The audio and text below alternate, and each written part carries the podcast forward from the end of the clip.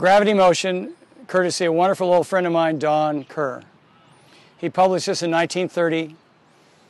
I met him in the 70s, and I've sort of republished it for him. And his experience, as I met him, he was the tennis coach at Tulane. He was a one legged man. He had fallen in front of a train when he was a kid. And uh, in a very long and fruitful life, among other things, he became a physical therapist for amputees. And when I met him, I was playing in a tournament in New Orleans, and he told me honestly, he said, You're pretty good for somebody who moves poorly. And I know what he meant, and then as he walked away, his wooden leg was squeaking. But he suggested that when I played, I limped. And I'd like to show you what a limp is, and then sort of the opposite move. So, for the camera's purposes, I'm going to go to the right. What he said was that if, if you put a prosthesis on somebody, and let's say the, the artificial leg is the left, they step past the center of gravity for fear of falling. And he described that as a limp. And he felt that many tennis players, I'll limp to the backhand, move like this.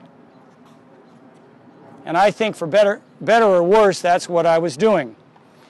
And the training I had with him changed things. It took me a while to learn this, but he would often ask this question of people. He'd say, and I've done this at a lot of tennis conferences with unusual controversy, as seems to follow me. These are my feet, and I want to go as quickly and efficiently as I can in that direction.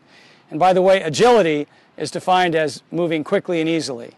So you could say, well, there's three choices. I can move my right foot out. That's called a jab step and that would be a limping start. You could say I could do a crossover step. I'll take the opposite foot and start moving. That's fine. Or as Don felt, the third option was that if the right foot went under as the hips turned, gravity initiated. No kidding. Gravity initiated. Are you way faster with that? No. Are you some faster? Yes. Who did that? That's a good question. McEnroe for sure. Edberg for sure. Nadal for sure.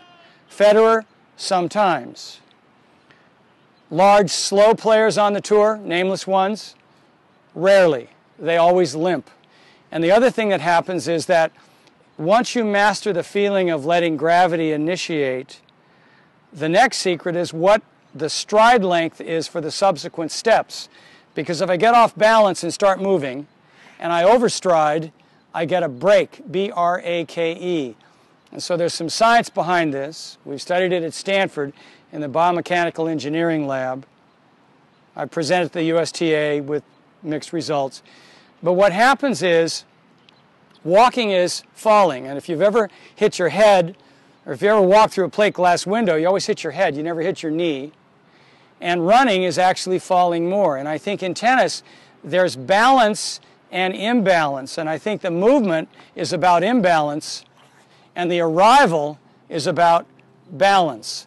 The movement is about imbalance, and the arrival is about balance. Now, if I'm selling this idea, it's free. The way you practice is to do two things at once. You must get the lead foot out of the way.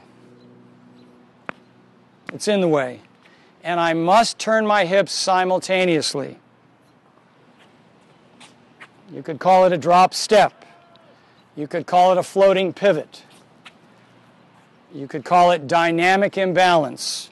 Even in a journal article, it was called, I'm sorry about all this, excursion of mass. But I like that because excursion of mass implies no one was doing it, gravity was.